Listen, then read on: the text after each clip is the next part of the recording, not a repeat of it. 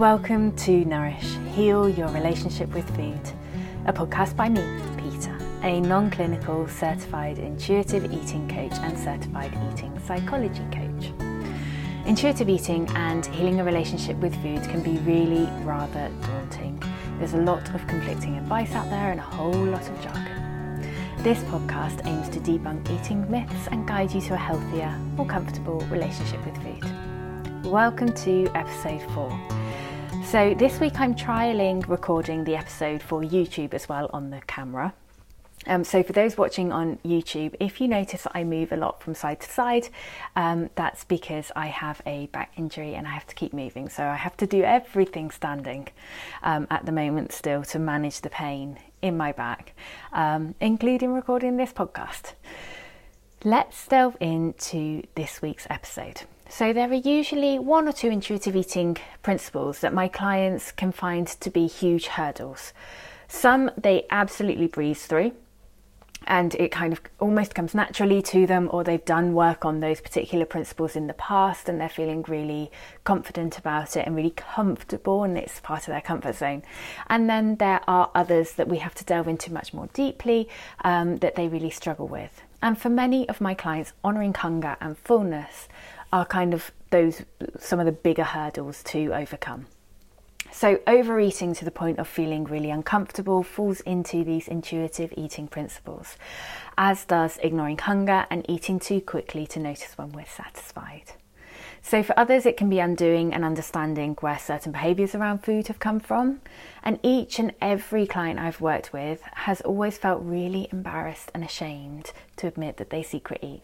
And yet, the majority of us, at some point in our lives, have secretly eaten it's getting into the whys and understanding how to very kindly work through this that some, some clients kind of need that further help with.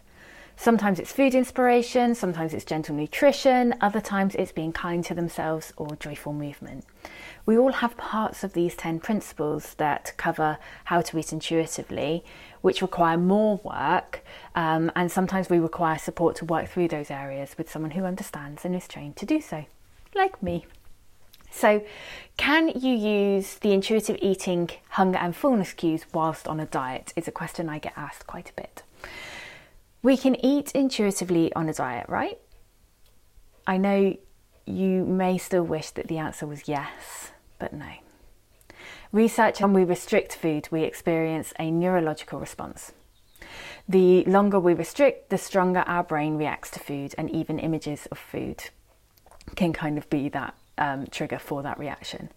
We want it more, we obsess over it, and studies have shown that restricting leads to an insatiable hunger, which we often then think of as binging. Unfortunately, by dieting, by restricting certain foods or putting rules on certain foods, you can eat this, you can't eat that, that is a form of restricting. By doing this, we mess up those fullness levels, those hunger cues, etc. A researcher named John Foreyt said in his book Living Without Dieting dieting is like holding your breath. At some point, you have to breathe. And oh, when I read those words for the first time, I was like, yes, that is totally it. That sums up dieting perfectly. Evelyn Tribole, a researcher and dietitian who co authored the book Intuitive Eating, often speaks about dieting using the following analogy to describe what restriction of food and that, la- that kind of loss of control feels like. So imagine you're swimming in the sea and a huge wave, wave not wage, wave. imagine you're swimming in the sea and a huge wave is approaching you. You hold your breath, ducking under the wave, waiting for it to pass, and then you swim to the surface. When you break the surface and take a breath of air, it won't be this calm little sip of air, it's going to be a huge gulp and lungfuls of air to catch your breath if you've been under this massive wave. And this is because we're compensating for the fact that we couldn't breathe normally for a short while. Our response to food restriction is no different. It is a compensatory response. Much like without air, without food, we can't live. When there is a threat to that fuel our body requires, our instincts are to compensate. It's an instinctual survival mechanism. This restriction, also known as dieting, has been proven to lead to binge eating, weight gain, and eating disorders. And yet we're fed the message, pardon the pun, that weight gain is solely due to eating too much and not moving enough. But our weight is affected by over 100 factors, including but not limited to genetics, which explain 60 to 70% of the differences in people family history, family culture, routine, socioeconomic status, where we live, our activity levels, our race and ethnicity, our age and sex, where we work, our culture, our sleep, medical conditions, our community, medication that we take, and many, many, many more things. Studies have shown that our body shape is 80% determined by genetics alone. So, diets. According to Professor Tim Spector, a fifth of the UK population are on some form of diet at any one time. That's 13 million 330,000 people. And yet waistlines continue to expand by an inch every decade. Tim ran a really interesting experiment with identical twins who wished to lose weight, and he selected 12 sets of identical female twins. And most people would kind of predict that the twin who had the most willpower to stay on their diet would lose the most weight. But over the course of 20 years of following the twins, that was not the case. The twins, on average, throughout the 20 years, weighed the same. A similar study ran with twins who started off at the same weight at the age of 16. And by the time the twins were 25, the twin who had dieted weighed on average one and a half kilos heavier than the twin who hadn't dieted. Another study of 500 adopted children compared their weight with their adoptive parents and their biological parents. Now, if weight is largely dictated by food and exercise and environment, the children's weight would be similar to the adopted parents. That's where they live, that's the food that they're eating, that's the movement they're taking part in. But it wasn't. In fact, researchers found that the children's weight correlated strongly with the weight of their biological parents and not at all with the weight of their adoptive parents. You can influence your weight, but only within a set weight range. I'd like to invite you to have a look if you have any apps or gadgets that track calories and food. How would you feel if you stopped using them? This may be worth doing a spot of intuitive eating journaling on. Grab a pen and paper and note down anything that's kind of bubbling up for you around this, any fears that are coming up, any beliefs that you've got there, and kind of check in with them. I'd also like you to think about the ways in which you've been taught to write off hunger. Maybe it's having a glass of water, maybe it's smoking, maybe it's chewing gum. Um, I've heard of people going to bed early. I've heard of people drinking a glass of water. I've heard of people painting their nails so that then they can't touch food because their nails are wet. This is what diet culture teaches us. Ignoring hunger signals damages our body and mind's capacity to get it right. And over time, we become less sensitive to those signals. So, if you haven't listened to the previous episode, episode three on interoceptive awareness and tuning into those signals, you're going to find that really interesting. So, that's season one, episode three of the Nourish Heal Your Relationship with Food podcast. Um, bodies can't tell the difference between us self imposing restrictions and actual food scarcity. Our hormones play a huge part in hunger, eating, and appetite.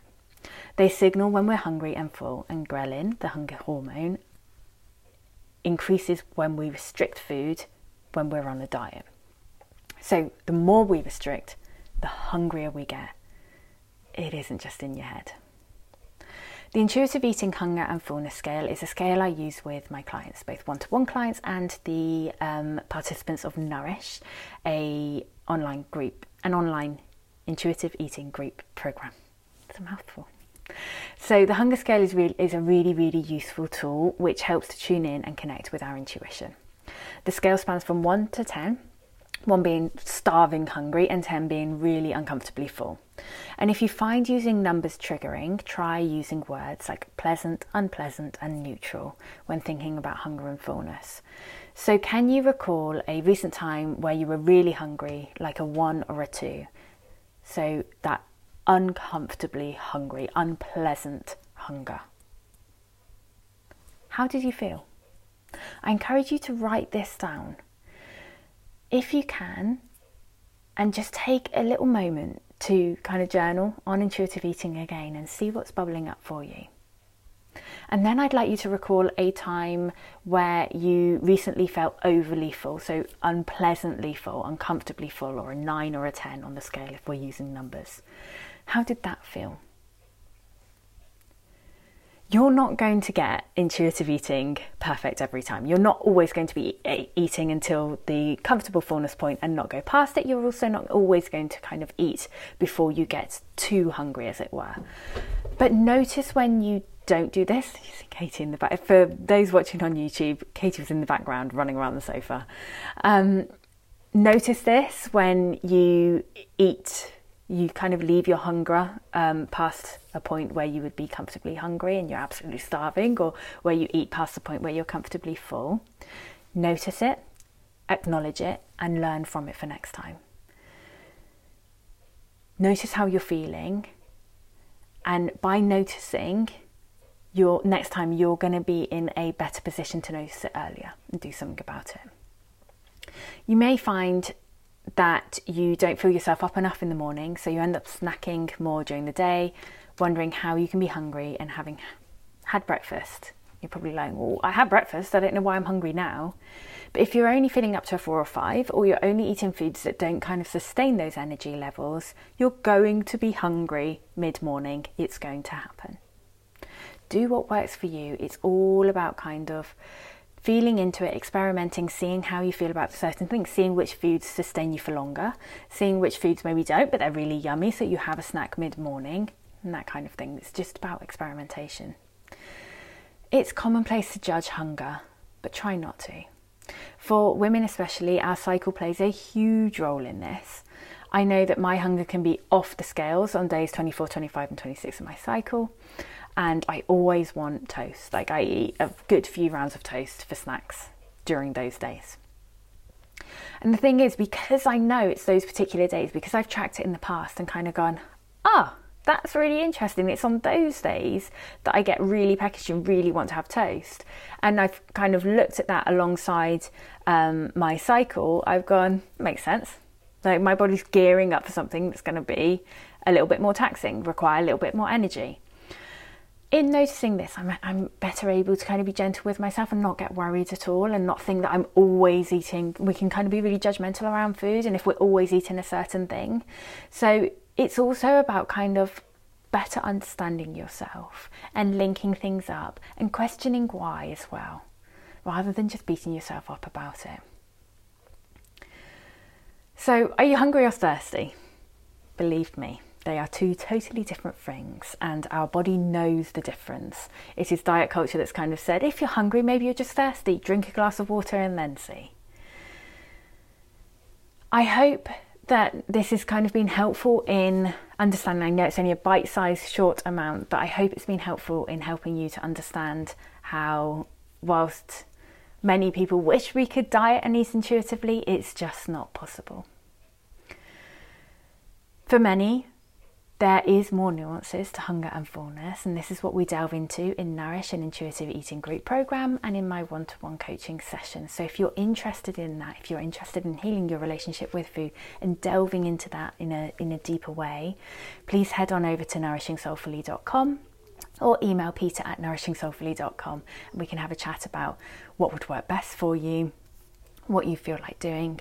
Nourish enrolls two to three times a year, and um, I take on one to one clients a couple of times a year too. So, next week we will be looking at why you haven't been able to find food freedom yet. But until then, remember be gentle, be kind. You're doing the best you can always. Nourish, Heal Your Relationship with Food is a podcast created and edited by me I would so appreciate a like, a review, a rating, as this will help the podcast reach new ears. And if you think others would find this podcast episode valuable, please feel free to share it with friends, family, or online.